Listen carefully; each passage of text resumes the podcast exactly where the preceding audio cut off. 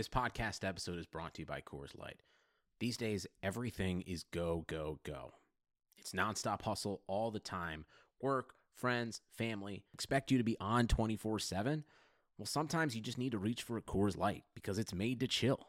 Coors Light is cold lagered, cold filtered, and cold packaged. It's as crisp and refreshing as the Colorado Rockies.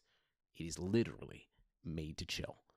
Coors Light is the one I choose when I need to unwind. So when you want to hit reset, reach for the beer that's made to chill. Get Coors Light in the new look delivered straight to your door with Drizly or Instacart. Celebrate responsibly. Coors Brewing Company, Golden, Colorado. Baker Mayfield, undraftable, off my board. The Cleveland Browns select Baker Mayfield.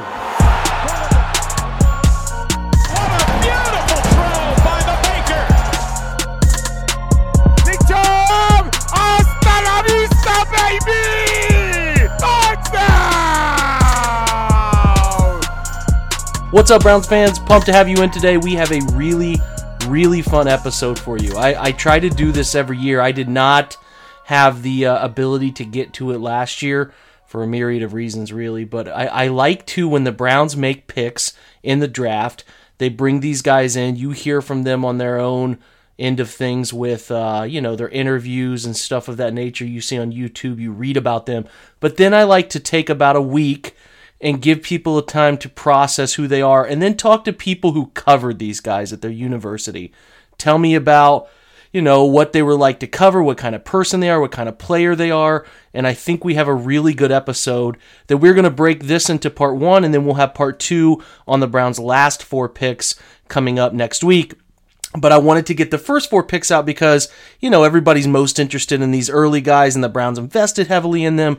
And I think we have a group here of, uh, of people who covered these teams and these players closely that you guys will enjoy learning about the Browns' first four selections.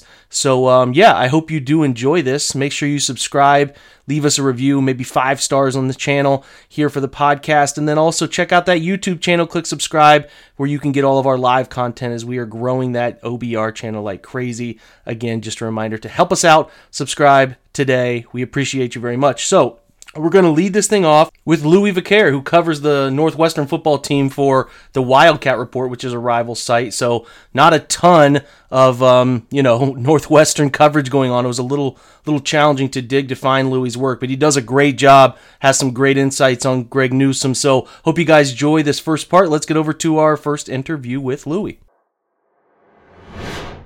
All right, so we are going to talk about Greg Newsome because you know everybody should be pretty excited about this player.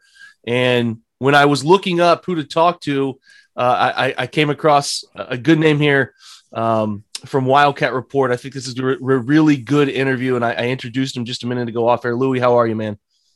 I'm good. How are you?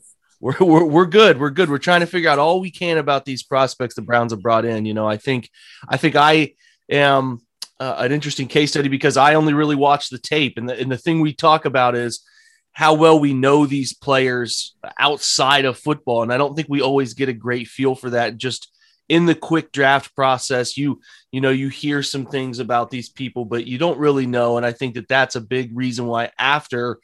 Uh, the Browns go through their draft every year. I try to get people on who have spent time around them, covering them, writing about them, interviewing them, and that's why I wanted to do uh, this this usual angle. And I and I think that Greg Newsome is a is such an interesting player because not only did he wear some stuff that we you know certainly I love on draft night, but just the way he talks and and uh, I think he's very articulate. He, he's very smart, and you, you know, it's no secret to go to Northwestern. You have to be a a diligent person. You have to be a smart guy. You have to be able to handle yourself well. And I think Greg did that. So I'm I'm interested, Louis, kind of what your first impressions of him were when he came in. I know he was an IMG guy for a year, and were they really excited about him? Was there a lot of buzz surrounding him when he arrived at Northwestern?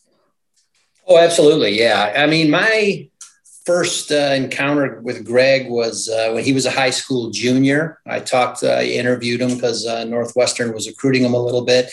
He came from uh, Glenbard North High School here in the Chicago area, which is the same school that produced Justin Jackson, one of the you know Northwestern's biggest star running backs, a few years back. Mm-hmm. So I talked to him then, and he he was a long, skinny kid, you know, very skinny guy uh, that's really transformed his body over the years. Uh, but then he went to IMG for a year.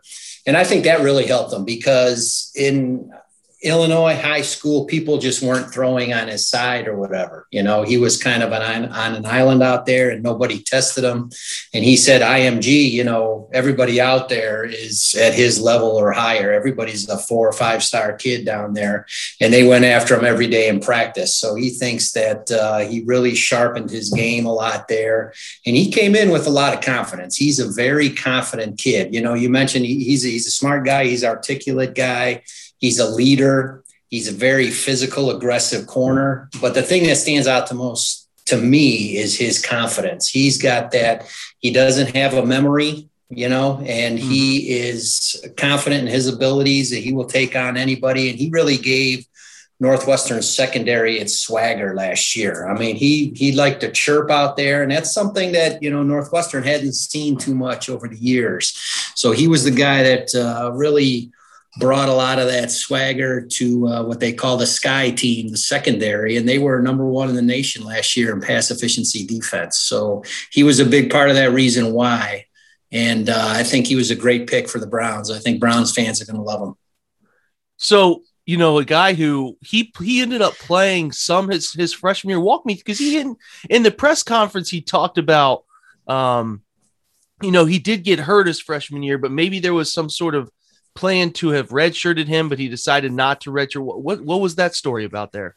Yeah, that's correct. So he he played in his first game. Um, he didn't start, but he played in the first game against Purdue. And, uh, you know, he did pretty well and he earned a starting job right away. I think the next week he was the starter and he played four games and then he hurt his ankle. So um, I, I, I, can't remember. He, he he tore something in his ankle ankle or something like that. But he missed. He was going to miss the rest of the season. But uh, Northwestern won the Big Ten West that year, and they played in the Big Ten title game. And he was healed by then. So you know, Coach Pat Fitzgerald went to him and said, you know, do you want to play in the game or do you want a red shirt? And he decided he wanted to play in that game. You know, he was going to take one for the team.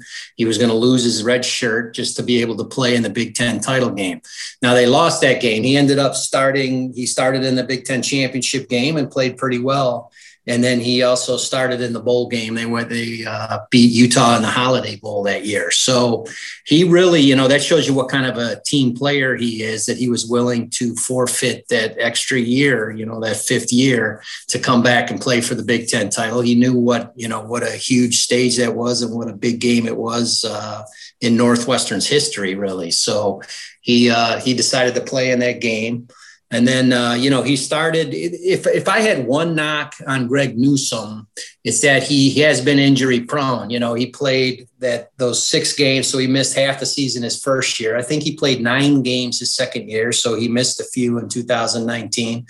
And then even last year, he missed the first couple games of the season and then opted out. Uh, you know, he he got dinged up again and didn't play in the bowl game. So you know, he has had some injury history, but really that to me is the only knock on him. He's a uh, tremendous player all the way around. Do you know what that 2019 injury was? That's one thing I could not find. I don't know if you guys covering him knew, but the, I often just left it as an undisclosed injury. Yeah, I'm. T- I was. I couldn't remember either. I, I thought it might be shoulder, but I can't remember. And I did the same thing. I took a look and I couldn't find anything. And I I just don't remember. You know, all these years blend together after a while. It's hard to keep track. And you know, the I tell you, Northwestern's very secretive about their injuries. They don't like to let you know it's upper body, lower body. They're like the NHL, you know, and they don't uh, let anything on if they don't have to. So it is kind of hard to figure out. For sure. No, I understand that. Have you have you when covering him, has he been a guy that uh, prides himself tackling wise? Has he has he been vocal about that? Because he he on film is is somebody who will come up and hit you. I know he's got a little bit of the injury history you just talked about, and and really ultimately what was probably talked about most with him was the fact that he missed so many games over the past three years. Is there's no physicality issues with him on tape though. I mean, I think I see a guy who will bring you know, bring himself into people and, and not and not what I call ankle bite and take people's legs out. He likes to try to hit people. Is that something that he's talked about uh, or been vocal. The coaching staff has been vocal about. Oh yeah, absolutely. He he's a physical corner. Has been from the day one, you know, and he's the guy that's he's put on quite a bit of weight. I think he's put on 20 pounds in his college career. So hopefully that'll help uh, with the injury problems and things like that. Cause he was a really skinny kid as a freshman, but even then he would, he would come up and hit anybody. And he's a guy that, you know, he wants to go after the the number one receiver. I remember last year when they played Purdue, David Bell was the top mm-hmm. receiver in the Big Ten, and Greg Newsome. I mean, he wanted him. He was talking to him the whole game, and he got the better of that matchup. And I, I remember a couple times in that game, especially, they'd throw a little uh, screen pass and he would close hard and hit people in the backfield. I mean, he's a very physical guy. He, he does not shy away from contact and he's got that mentality. He's the best player on the field and, you know, he's not going to shy away from anything. He's a guy that, uh, you know, he, I think he enjoys that physical part of the game. And if you watch him even in coverage and stuff like that, he likes to, he likes to bump guys. He likes to get up, you know, play press coverage and uh, knock their timing off at the line of scrimmage. So th- I don't think that's going to be an issue at all. He's not like a, you know, a Deion Sanders type that, uh, you know, just covers guys and that's it. He will come up and tackle people he he's got a great personality and we, we've talked about this a little off air. Is he is he a guy that the team was drawn to defensive leader? I don't know if he was a captain in his time at northwestern but but certainly a smart kid who very aware of social issues very aware of the things around him. Uh, and i think that that and i think the browns talked about this in their press conference with him. Andrew Berry mentioned you know he's a very smart guy kind of quiet manner off the field but he's a flip the switch player is what he called him. Is i'm just kind of always curious from somebody who covers him you know, off off the beaten path, kind of just covers him before he's really well known. Is he a guy that that demanded respect from teammates and got that respect? Oh, absolutely. Yeah. He, he was not a captain, but he was, uh, like I said, he was the leader of that secondary and he really brought its swagger. He's the guy that brought the confidence. And you talk to players uh, now, like a AJ Hampton, uh, spring practice. He had a press conference. He's another cornerback, and he talked a lot about Greg Newsome and that he he wants to take what he learned from Greg Newsome, just about uh, you know his work ethic and being a leader and having that confidence. You know, he said Greg newsome was a guy that was why not me? Why can't I be the best player on the field? You know, why can't I make the plays? Why not me? and that's the kind of mentality that they that he brought to that locker room and i you know i can't emphasize enough the, the swagger that uh, the confidence that that secondary had last year and from him especially in that he would get in guys faces and he would talk and he he really you know he would talk the talk and then walk the walk on the field so he was uh, he was a guy that really brought a lot to that locker room and i think he got respect uh, from every everybody, all of his teammates as well as uh, opponents on Saturdays. That's awesome. It's great to hear. I, will ask you one question. I try to leave everybody who covered the these players that I come across or, or uh, about this topic. Um, if you were, you know, you were covering this team, whatever. If a scout approached you, they found you, talked to you, and said, "Hey, sell me on why Greg Newsome makes sense for us in the first round. Give me your uh, synopsis of what you would tell somebody for why you think he's a great first round pick and why he ultimately makes it in the NFL? Well, I think he's he's a he's a very good athlete. I mean, if you saw, I, I was blown away by his uh, his workout. You know, he ran a four three, whatever it was. I think officially, I think it was a four three nine or something like that. Um, he's a tremendous athlete. He's got a, a great work ethic, and he has that drive to be the best. He also he always wants to be the best uh, out there, no matter what he's doing. And I think he's going to push to be the best cornerback out there. He's physical. Uh, he's confident. He's strong. I think he's going to be a, a great fit uh, for the Cleveland Browns. And and I tell you, you know, you're talking about being a smart guy. I, if I saw the clip of him at the uh, Cavs game last week, and he's wearing a Jim Brown jersey. I mean, brilliant kid, right? I mean, you talk about getting fans on your side. I thought that was a great move. That's awesome, man. This has been great. Really insightful stuff about Greg. I know people are very excited about him and we're happy. And I know Northwestern is trending in a great direction. Two first round picks for the first time and a, a ton of talent over that way. And, you know, I'm in the central Ohio area and I can, I can, I can honestly say that people that support Ohio State really respect that program. So it's an awesome time to cover them. Thanks for for giving us some time, Louis. Yeah, appreciate it. Thanks for having me, Jake. All right, a big thank you to Louis for coming on the show. I know it's tough sometimes to uh, step away from the daily grind. Most of those these folks have been really receptive and and uh, in doing so. And this was a much easier task finding Notre Dame coverage as it is probably the single biggest media market for a college football independent team there is. I uh, was lucky enough to come across Tyler James. He's at tjamesndi on Twitter. He's their football writer for the South Bend Tribune. He's a Notre Dame insider as well and had plenty to say about Jeremiah Owusu-Koramoah. This was a fun interview uh, because he is a fun player, fun person, really interesting guy. So let's get over to our interview with Tyler and yuck it up about the Brown surprise second round pick. Tyler, we're excited to have you, man. I, I, um, you know, obviously talked about you off air for the, for our listeners.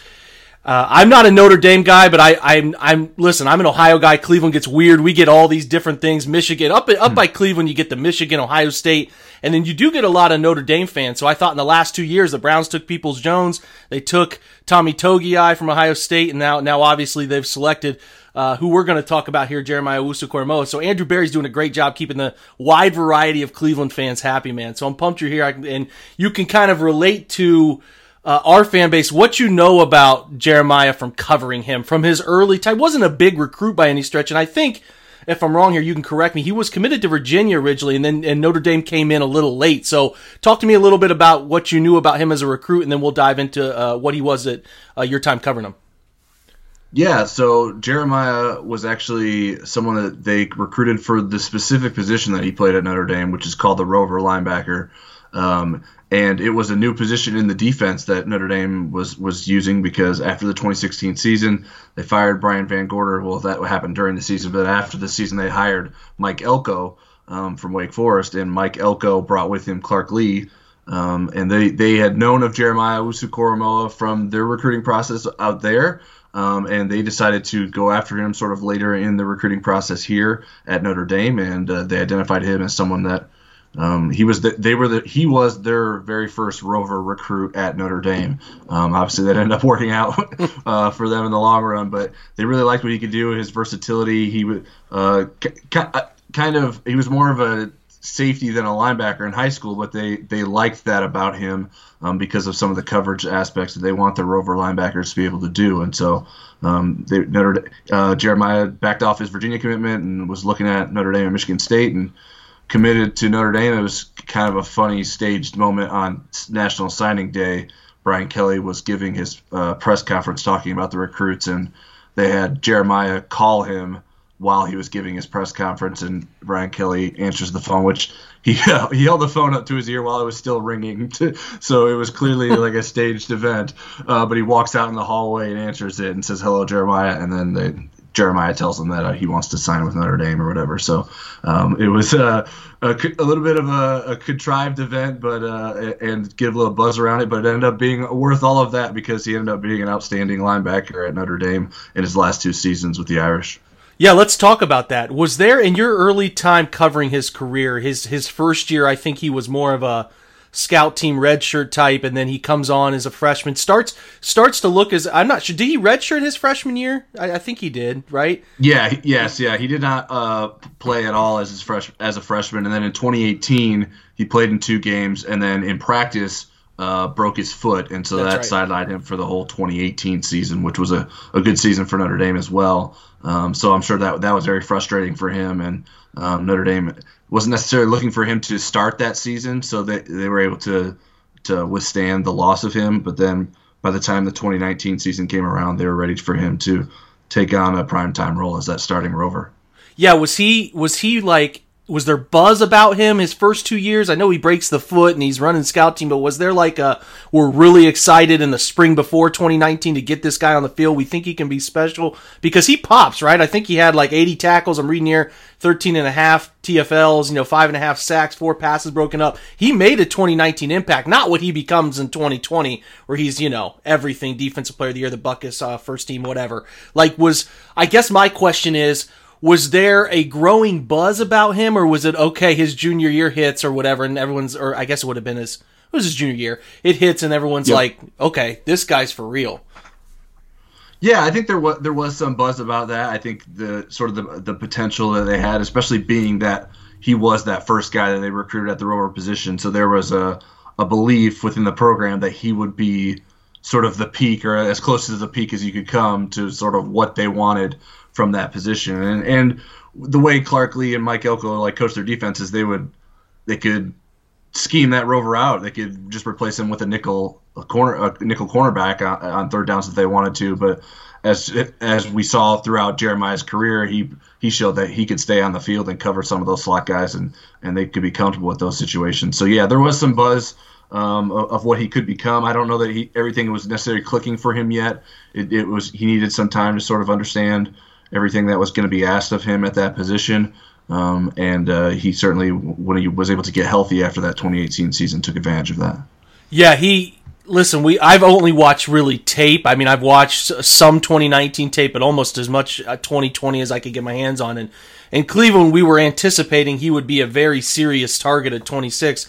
I just had my guest on before this, where we talked about Greg Newsome, where they took a 26, and and I love Greg Newsome, Northwestern kid. He's you know I, I we really like him, but the, the, the buzz in Cleveland really popped when they traded up to take uh, Koramoah here, Wusu Koramoah here. And, and what's interesting is like, I'm curious, you know, how big of a leader did did he have that sort of gravity toward him?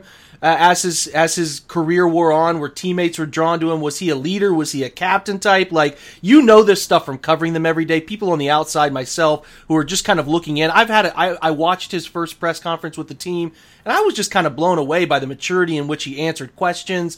The sort of uh, even even the vocabulary. Like this to me is like I could see.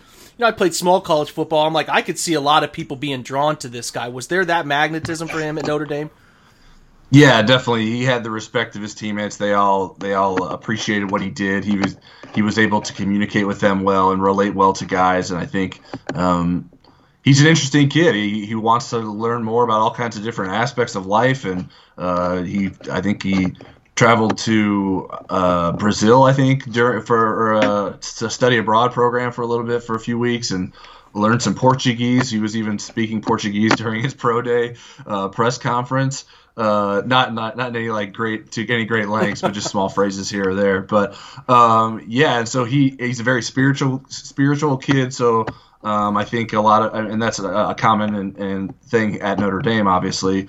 Um, so I think that uh, he he was definitely very respected by his teammates. Had a presence about him, and you could even see like just the night of the first round of the NFL draft, like people like this is this is ridiculous. Why isn't Jeremiah being picked? Like people were being pretty yeah. vocal. Like this is this is an outrage. What is going on? How like why are they sleeping on Jeremiah? Because that's a, that's how well respected he was. And I, I don't think it's not a lot of like college football players don't necessarily do that um, like on a whim. Like they're not going to do that just because he's their teammate. It's because they genuinely believe in his talent um, and they, they know the kind of person and and and, and uh, leader he is.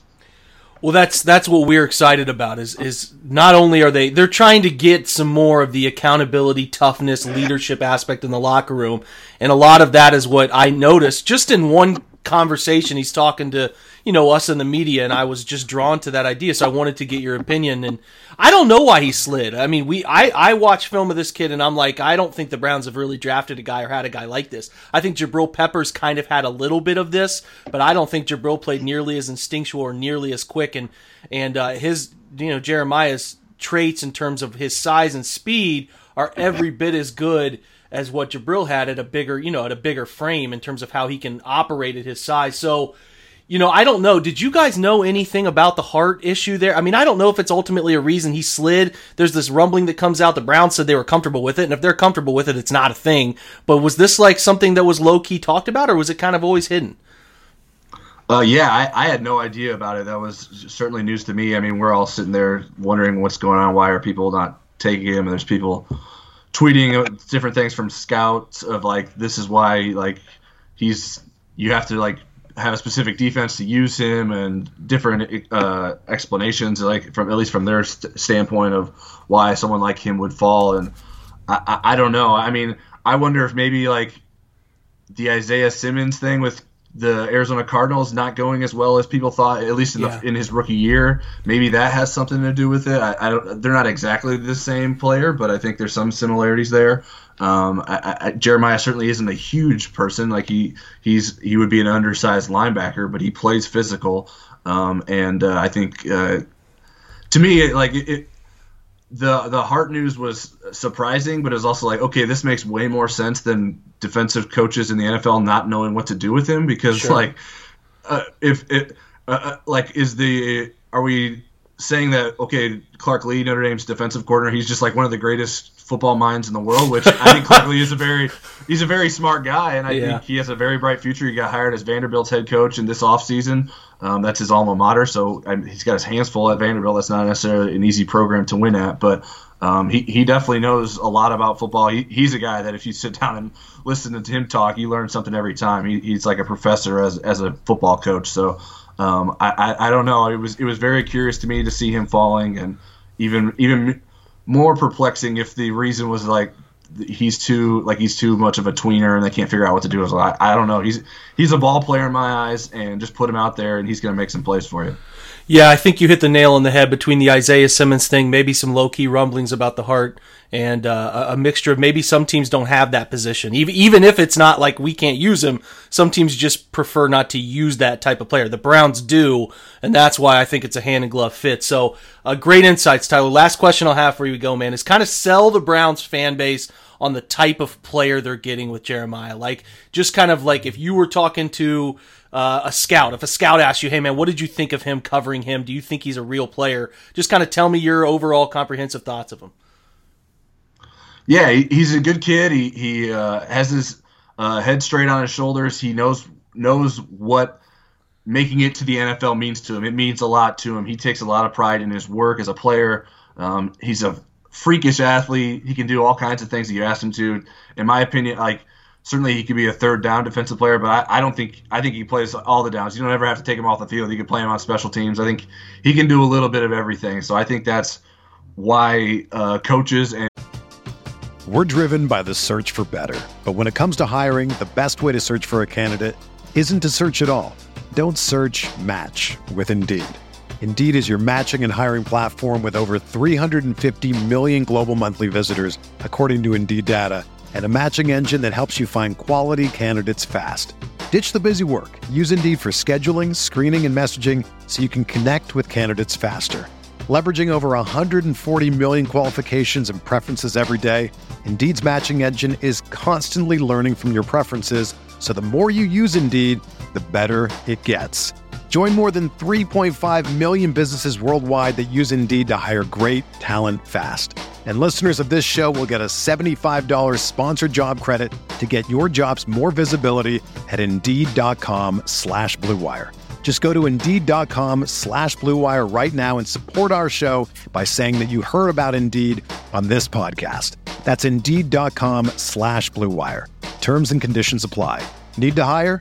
You need Indeed. And fans should be excited to have Jeremiah Wusu-Koramoah on their team. He's a guy that's going to get after it.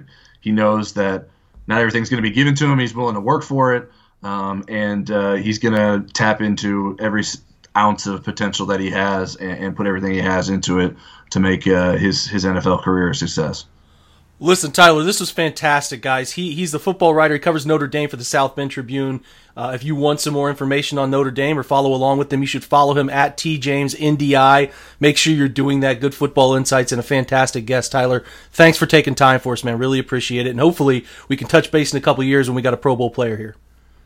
No problem. Sounds like a plan.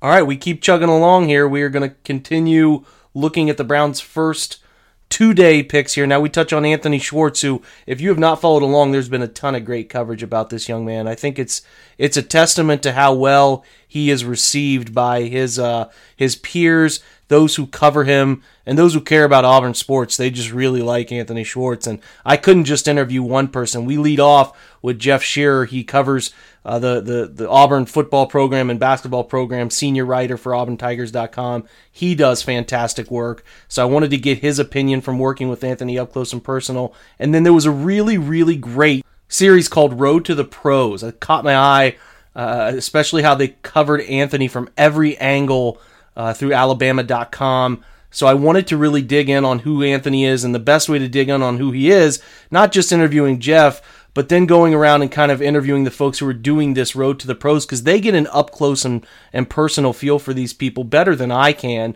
Uh, obviously, just even watching the show. So I had Gianna Hahn on, who who is the writer covering this. She's not the videographer; she's the writer covering it and she has some great insights. And it's a four part series covering his time in Miami, well, covering his track days leading up to Auburn, who he was before he got to Auburn, his uh, time at Auburn. Then episode three is kind of his training program in, in Florida and all of that and how he's working to get better. And then the draft day one, which was just dropped, which was fantastic, kind of showing his draft night and his time with his family and his moment with his mom. It was all really great. So I wanted to have Gianna on to talk about it. So you're going to hear Jeff's interview first, then Gianna. I hope you enjoy it because Anthony Schwartz is a really, really fun person, fun player, and I think the Browns are, are going to be better for having him. So let's get over to those two interviews real quick. Jeff, listen, man, we're talking about speed in Cleveland, something they desperately need in their offense, and they landed it with Anthony Schwartz. And I'm checking around looking for people that have wrote stories on him and did a nice job covering him. I came across your name, obviously, at auburntigers.com. I could not thank you more for joining me, man. Uh, happy to do it. And uh, as a native Ashlander from from the Buckeye State. They're not not too too far down the road down I-71 from Cleveland. It's uh, always great to talk to people from Northeast Ohio. And uh, Anthony Schwartz is, is excited to be a Brown, and I hope Browns fans are excited for what he's going to bring to Cleveland for sure. We absolutely are, man. What a small world that is when we connected and talked about that off air. That is that is unique. It's like Ohio just goes everywhere. So we'll stick to Schwartz though, because you and I could probably do about 30 minutes on the Buckeye State, but we'll we'll talk about the burner, man. He he tell me a little bit about you know SEC speed is a thing, and you know up here in Big Ten country we talk about the SEC probably more than we care to talk about in general or admit in general, I should say. But the SEC speed is a real thing, and Anthony had that. He had world class speed. Was that something when he came into Auburn? People were like, "We got to find a way to use this guy right away. He can get on the field for us early." Exactly to the point that even throughout his freshman year, there, there were real questions about is this a track guy or a football guy? Because he's, he's really good at both of them. And even I think in Anthony's mind, even through his freshman spring, after his first football season into the, the track and field season of his uh, freshman season, freshman year, there were there still was that question of which one of these is he ultimately going to pursue full time because he said as much that he really didn't know if he'd rather be a, gold medalist or an NFL player. And again, that was three years ago. And obviously, since then, he's exclusively devoted himself to football. But this is a guy that whose speed, as you said, was world class and you know, the track and field high school athlete of the year nationally just not not too long ago. So he's someone whose speed, obviously, that's that's a weapon that attracted the Browns, and it's one that attracted a former Auburn coach Gus Malzahn when he recruited Anthony out of Florida. And obviously, that's something that they wanted to, to take advantage of that right away because in in space, you're not going to catch him, right? If he if he runs by you, or if it's just if it's a foot race, you're not going to win that. So that's the reason that he was successful in the SEC, and obviously that the Browns invested a pretty high draft choice on him. What what at what time did he um uh, Jeff did he give up track and field, or did he continue it through most of his Auburn career? I believe he was only on the on the track team through his freshman season, so that would have been the spring of 2019. And then I think okay. he has been full time football the last last couple years. Obviously, the 2020 track season uh, kind of ended before it got going really last March, so maybe that helped make his decision for him. But I think he was already leaning to to being a full time uh, football guy after by 20 by the 2019 football season. Yeah, good, good stuff there. Is is Gus? I, I, would imagine now that the coaching changes happened, there's been some things that have gone on there. But before you know, before Gus left, there was it was exciting to me to see him in that offense. And did he did he give praise? Was he was he a guy? I guess it's tough because there's track guys and there's football guys and there's there's a little bit of maybe this guy isn't tough enough. And I know that Anthony talked about that when he was drafted and leading up to it. I've seen videos of him being a little bit annoyed by it. Like, was there an element there where they they wanted to feature him more and he couldn't quite handle it?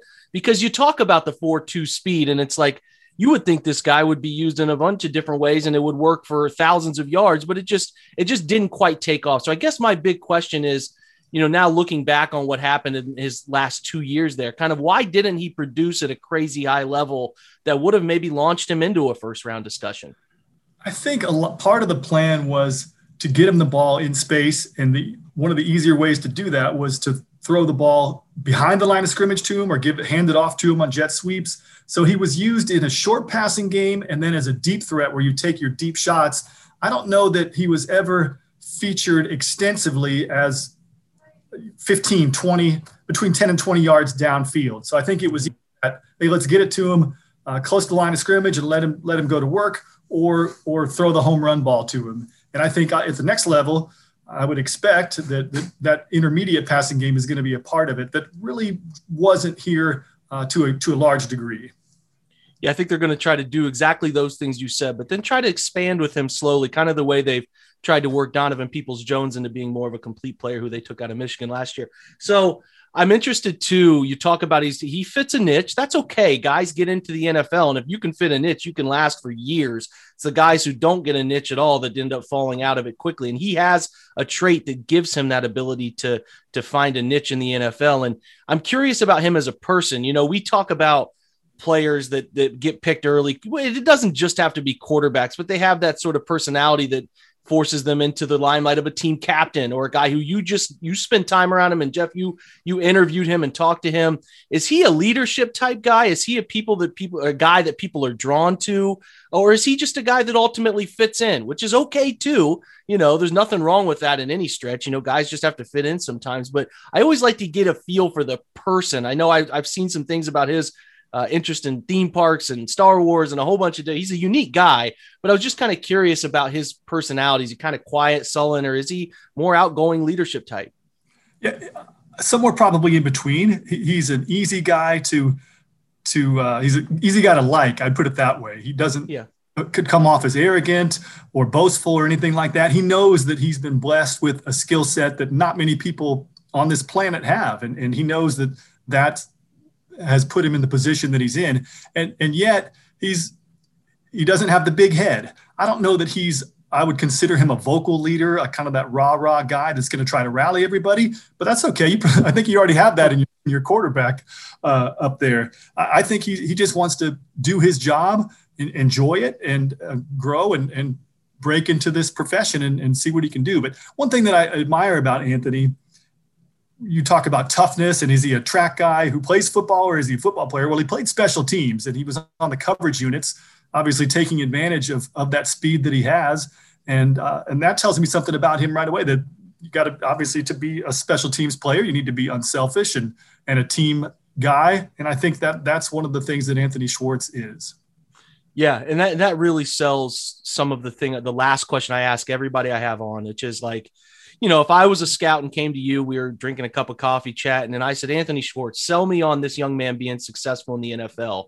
You know, it could be personality, could be play based. What do you think he ultimately becomes in the NFL? Like, what's his selling point? I think you have to start with speed, just because that that's the reason that he is where he is because he can run that 426 or 429 at the combine and a 426 unofficially at pro day and if you can find ways to maximize that then you're going to have a, a, home run threat there. And also, I, I think he's a guy who's going to be good in the locker room. I don't. You, he was. I never heard of anything off the field that would uh, dissuade a team from investing in him. Obviously, the Browns probably uh, found uh, agreed with that when they did their due diligence. I also think he's someone.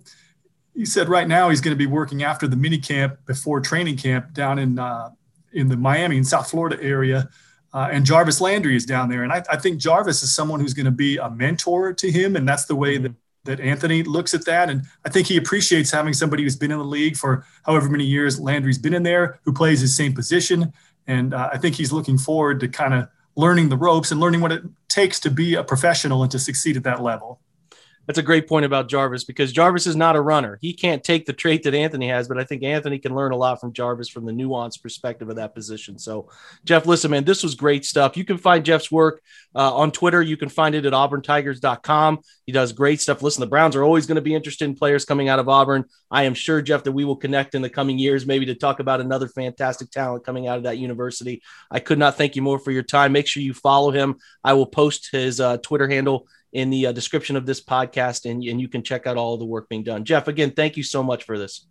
My pleasure, and uh, have a great season up there with the Browns. Gianna, Browns fans should be a really excited about Anthony Schwartz, who we've talked about, but B, I think that they get an inside look at this young man from a unique perspective. Not only the video work you guys did, but also the write up that you did, which is just phenomenal stuff. Talk to the Browns audience here, kind of about what that was like for you to cover Anthony from that inside perspective, because it was real, real access that not many people or players, I should say, give. Yeah, so I actually didn't start covering Anthony until his sophomore year because um, I just started at Auburn. So I only knew him, you know, on like that one level of one year outside of pandemic. But I did my research coming down and I was reading all about the fastest player. He's the fastest player in college football.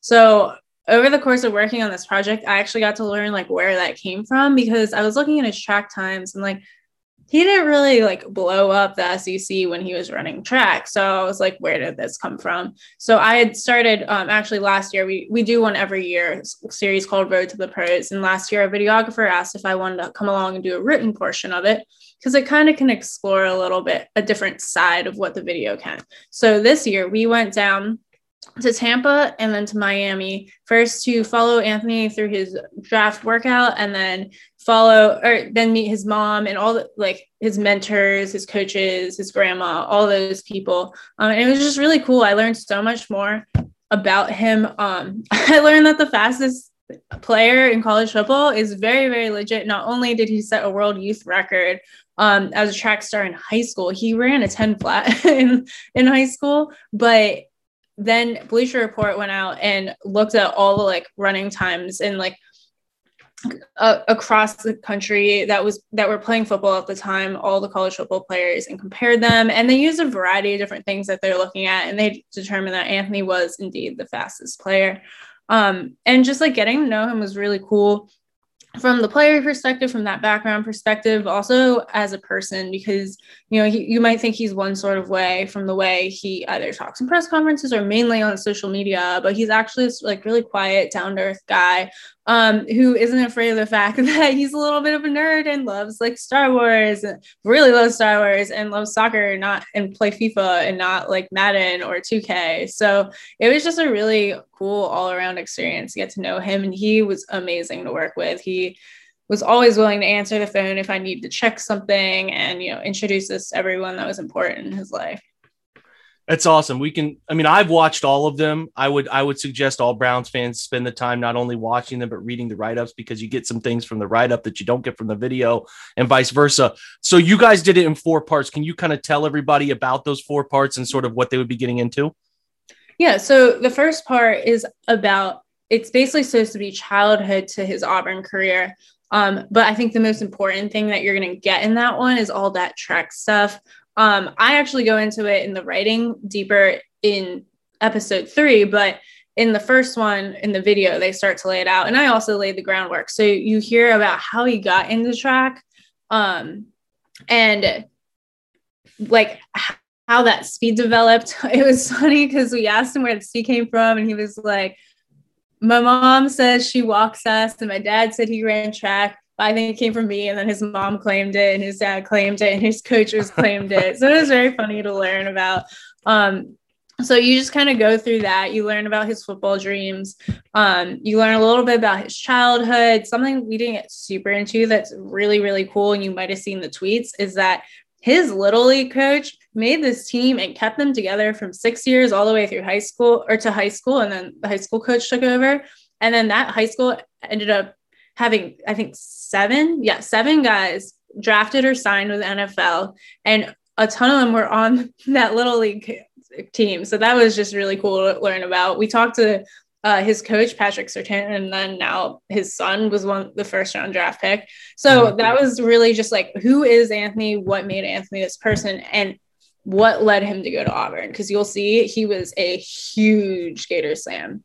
So then episode two, simple. It's it's Auburn career. Um, it's different nothing with Anthony Simple because you know you have that track thing. So you learn a little bit about him on the field for football, but also him on the field for track.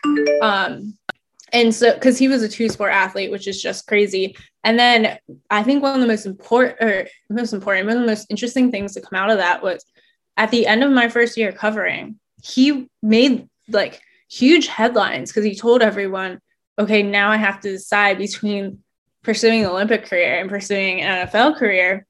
And he told us that like while we're doing this that that was actually just set out of frustration. He never ever planned to like walk away from football because football is his first love. So that was probably the most interesting tidbit from there. Um, then we go into pre-draft. And so that's where i start getting into the track stuff because like from the written perspective because he said the biggest detr- like what his detractors are saying, the biggest thing they pointed out was that he's a track guy. You know, track guys are soft or they only have straight line speed and they can't translate it into the yeah. football field. And he, so he was explaining that no, he's a football. He's always been a football player. Track came later. He only did track to improve on the football field. Um, so we talk about that. And then I wanted to display just how committed he was to football by showing that he walked away from like making some serious money as a professional track athlete. So that was the third one. And then the fourth one just dropped today. Um, so Thursday after the draft, and it's about just like draft the party. Um, that was what the video is. It covers like what it was like leading up to it and the moments that he got drafted. And since I interviewed them a little bit after the videographers did, I also got into what it was like for him to go to Cleveland to explore it and where what he's looking forward to, what his mom is looking forward to. I'm planning to reshare this later, but I think a really funny little thing. It's it's just a little thing, but Anthony and his mom have never seen snow. So they're gonna get to see a whole lot of that when yeah. they get to Cleveland. So um yeah, it, it's just like it's four different stages of his life leading up to the biggest day of his life and what that was like for him. Yeah, it's it's really unique, and I, I mean, I that you saying that about Anthony and Snow, it's it's funny because I played small college football in Ohio, and we bring a lot of guys up from Florida, and they had never known mm-hmm. anything to do with snow, and it was always really unique to watch them see snow for the first time. So I'm sure that'll be a really cool moment for him and his mom. But like, what's interesting to me, were you able to join them on their draft night, like at the house? I wasn't able to. A different videographer did because okay. I cover all of them. So we like I had other players to be keeping track of and stuff. Sure, sure, I wish sure. I could have. yeah, really, really cool, man. And, and I think that I had commented on somebody noting it today. It was a really unique video, and it's just I'm a sucker for any draft video because mm-hmm. his his moment with his mom is just like it's just really cool. And I think that's the biggest thing is is how much you know, he's got a lot of people in his life and he's connected mm-hmm. to a mm-hmm. lot of different folks because he's built relationships with important people like famous people like Patrick Surtain and that the mm-hmm. connections and he's training with Randy Moss, but it's him and his mom. And that raw moment is really unique when they're hugging and kind of sharing that moment together. That that's his person, right? Like his some some people don't always stay close to their mom, but him and his mom have a special relationship, right? For sure. And I mean, I was talking with my coworker who runs the whole project today, and uh, he was like, I hope like that wasn't too embarrassing for them. And I was like, no, that's like what makes him real. You know, that really shows you who he is. But the interesting thing is, and this is also coming out soon um doing story on auburn players and their moms. And that's just like type of guy auburn recruits. That might sound like a marketing thing that they always no. talk about but as i've gotten to know the players like every single one of them is kind of like that. Like their moms just mean a lot to them. And so it's really sweet and it's cool to see that like come that raw emotion that just came out. It was I, I got a little teary. hey, so did I. I think everybody should. Those are unique moments for those guys. Well, she's Gianna Hahn. She's at Gianna underscore Jade on Twitter. She she covers everything Auburn. She covers the beat for them. I am sure that this will not be the last time we'll cross paths because the Browns will continue to draft mm-hmm. out of that great school down south. So, Gianna, thank you for taking time for Browns fans. I will make sure to link your work, uh, all of it, in the bio of this uh, this podcast and check it out because it should go around Cleveland because Anthony's a unique guy and John and her her her videographers did a fantastic job covering it. So thank you so much again. Of course, no problem. And I hope you guys have fun covering Anthony and seeing him bring, as I said, flash to the Cleveland Browns roster. Okay, last but certainly not least is James Hudson, who has who has really a remarkable story. If you do not pay attention, he was a young man who started at Michigan and um, you know he spent time there. Defensive line as a recruit out of Toledo. Eventually switched over to offensive line after his redshirt year, and then left the program uh, you know, citing depression, having some issues mentally that him and Jim Harbaugh had a, a, squabble over the validity of those issues. He tried to apply for a hardship to go to Cincinnati and be eligible right away. That request was denied uh, by the NCAA. He eventually got back that year and played in the bowl game. They approved him to play in that, but um, just an interesting process. He goes then down to Cincinnati and plays left tackle, and the Browns take him in the fourth round. A little bit surprising, but when you watch the film, which I have broken down his tape, uh, really, really detailed breakdown of who he is as a player. I like him a lot, and I like him for what the Browns are going to want that player to do. And down the line, truly has starter potential. So I, I, certainly see the traits that the Browns like. But an interesting young man who has a story unique, a personality that is unique, especially when you heard him talk in his press conference about his studying of Joe Thomas tape and his excitement to be in Cleveland and he uh, he had mentioned even that he was he was expecting Cincinnati to take him with the pick after Cleveland. So he uh, he said that kind of was floating around in his head the the ability to stay down in Cincinnati, but even better, more excited to be traveling up I seventy one, playing in Cleveland, and uh, the Browns are excited to have him. I think he's excited to be in Cleveland, and this is an opportunity to talk about the young man. And I think Keith Jenkins does a fantastic job. He's at Mr. Keith Jenkins on Twitter. He is the uh, multimedia journalist, speaker, and host. He does many things. He's a Cincinnati Bearcats reporter for the Enquirer which is Cincinnati.com. He's uh, he's well worth a follow if you're into anything Cincinnati sports, especially the Bearcats, basketball or football. Let's get over to his interview because he's got some great insights on James Hudson. Okay, I'm pretty pumped to have Keith here. He's he he covers Cincinnati football, does a fantastic job of it. A lot of excitement around that program right now. A lot of draft picks, uh, a lot of guys we were interested up here in Cleveland, and they came away in the fourth round. You know, we talked about it on air when we did our live broadcast show, Keith, about maybe the Browns would be interested in lineman at some point. Having the best line in the NFL last year, we're kind of like, okay, maybe they won't invest a high pick, but they really like James Hudson. So talk to me a little bit about your time covering him and uh, what Browns fans can ultimately expect from this player.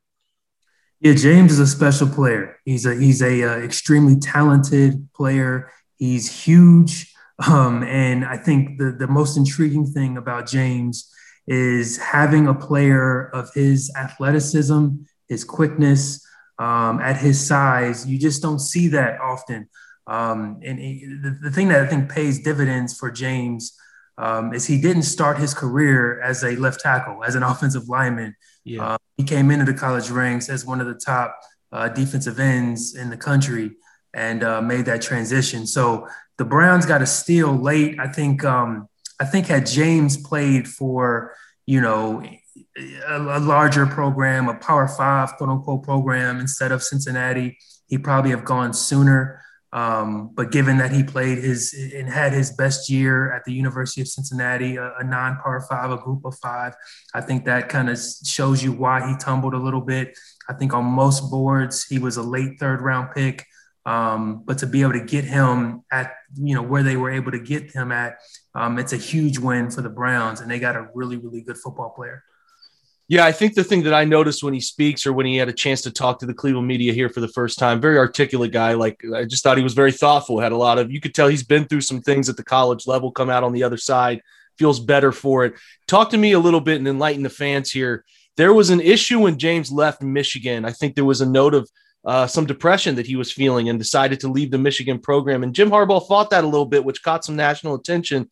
And I, and I think that we get lost a little bit looking at criticizing Jim Harbaugh and all the stuff that came with that as the person, you know, is, is what James was able to come out on the other side. So I know you weren't necessarily covering the team at the time, but you were aware of the things around it. So kind of touch on that if you can and, and teach uh, Browns fans how he came out of that. Yeah, so you know, just with, with, with, James's background, you know, he was a top-rated defensive end. Um, he committed to Kentucky initially, and then uh, backed out of that commitment. Wanted to enjoy the process of of, of being uh, recruited, and and you know how fun that is and whatnot. And then John Harbaugh came in, scooped him up, and went to Michigan. And he went from having to be a defensive end to then them transitioning him to offensive tackle, um, which obviously would be a tough uh, transition, probably mentally more than anything, um, for a young man who you know earned his success on the field as on the defensive end. Um, so him transitioning to that was a tough challenge, but he accepted it and went with it. And then um, he decided to enter the transfer portal, um, citing depression. And then Cincinnati scooped them up. Like you said, John Harbaugh fought that. Um, and I, I, think so that that created a bit of a turbulent uh, exit from Michigan and then a turbulent entrance into Cincinnati. Um, and then he played a game at Cincinnati. He filed for a hardship. It was declined. Mm-hmm. Um, and so he had to sit out a year. And it was just a really weird um, chapter in James Hudson's college career. And then, you know, once he got on the field at Cincinnati at a left tackle, he really only played one season um, at that position, but he was great. He was great. He was dominant. He was all conference. Um, and he, he, you know, you see quick feet, you see strong hands, you see a decisive player. Um, you just you see a freak athlete at that position. Now, the challenge I think with James is okay, how is he going to do against elite pass rushers in the NFL? Yeah. He's a great athlete, um, but you're transitioning from the American Athletic Conference. Again, Cincinnati's a great team. They have great talent. They got Power Five talent on that team, but they're playing against teams that aren't, you know, NFL team, right? The caliber. Sure. Um, they're not playing in the SEC. They're not playing in the Big Ten. Um, so when he faces these elite pass rushers, I mean, heck, he's going to have one in his own division um, with, with, Pittsburgh and, and Watt. So, um, but that's going to be the challenge to see. Okay, you know, he's this great athlete, but then with his inexperience at the left tackle spot, um, how will he transition um, into the next level? I think he'll do well. I think he's a hard worker. Um, I think he's uh, he's a smart player. He made a bad decision in the bowl game. You know, I don't want to yeah. jump. Um, in the Peach Bowl, he had a he had a personal foul penalty, a targeting penalty that that um, proved to be costly for Cincinnati. Um, and he admitted that it was a mistake. It was a it was a bad judgment. And I think that was another thing that maybe dinged him a bit on draft day. Um, and that was something that he had to address and, and talk to a lot of teams about. Um, and he claims that it's it's past him and it's beyond him. Um, and you just got to take him for his word on that. But you're, you're getting a guy who's a great athlete, a great teammate, a hard worker, um, and a guy who, who I think the, the cool thing about what James and his perspective is having played defensive end at a high level, he kind of knows what to expect from that position, right? Um, so that's kind of a cool perspective that James brings at the offensive line spot.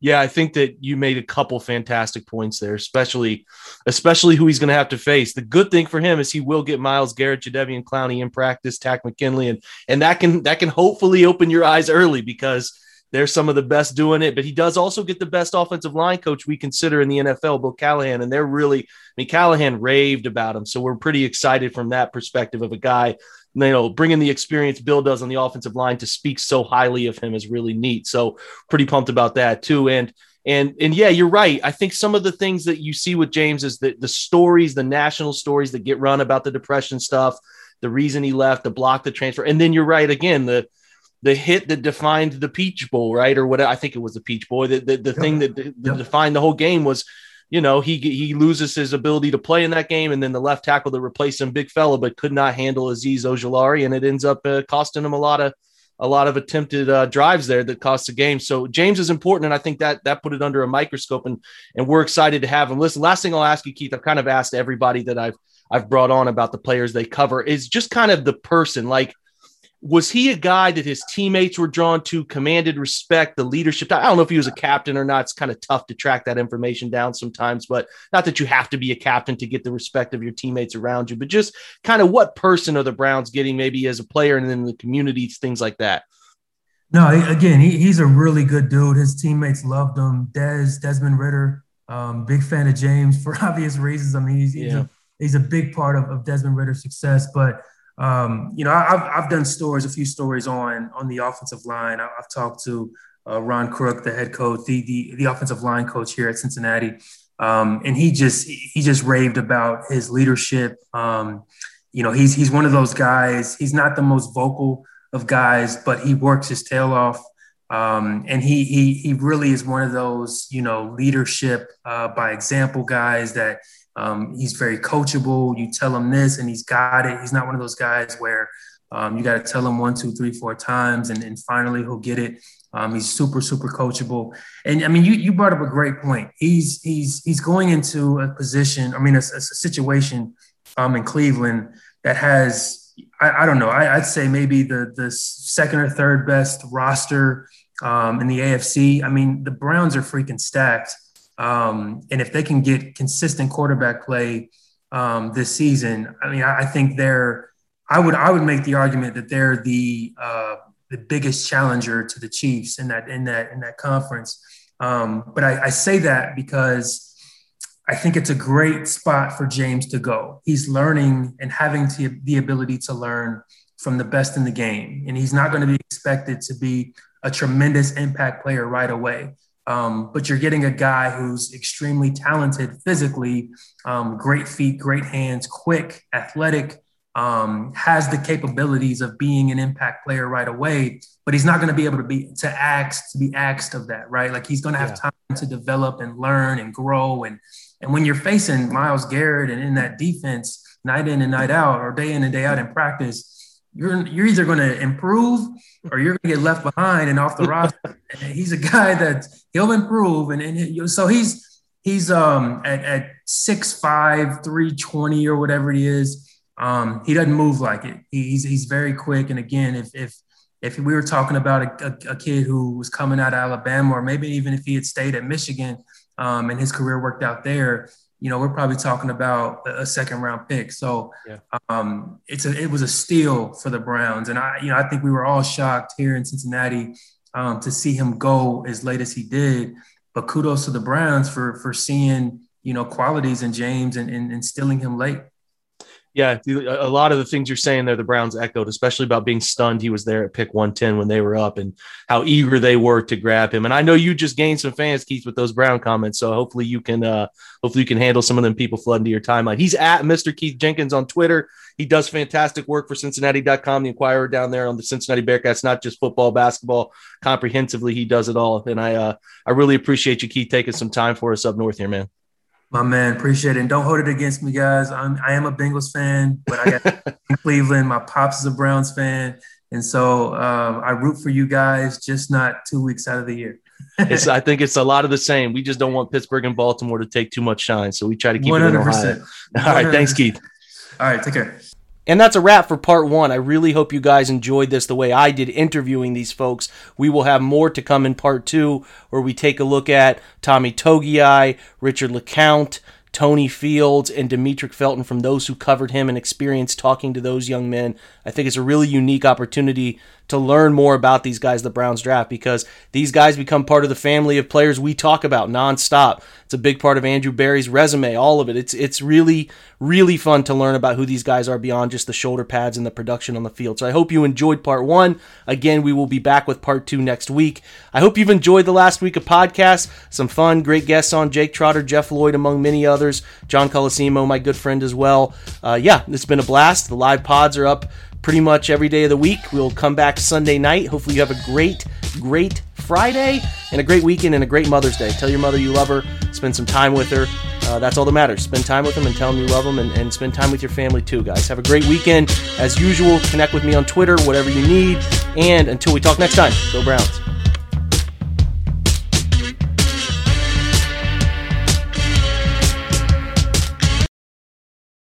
This is the story of the one. As head of maintenance at a concert hall, he knows the show must always go on. That's why he works behind the scenes, ensuring every light is working, the HVAC is humming, and his facility shines. With Grainger's supplies and solutions for every challenge he faces, plus 24 7 customer support, his venue never misses a beat. Call quickgranger.com or just stop by. Grainger, for the ones who get it done.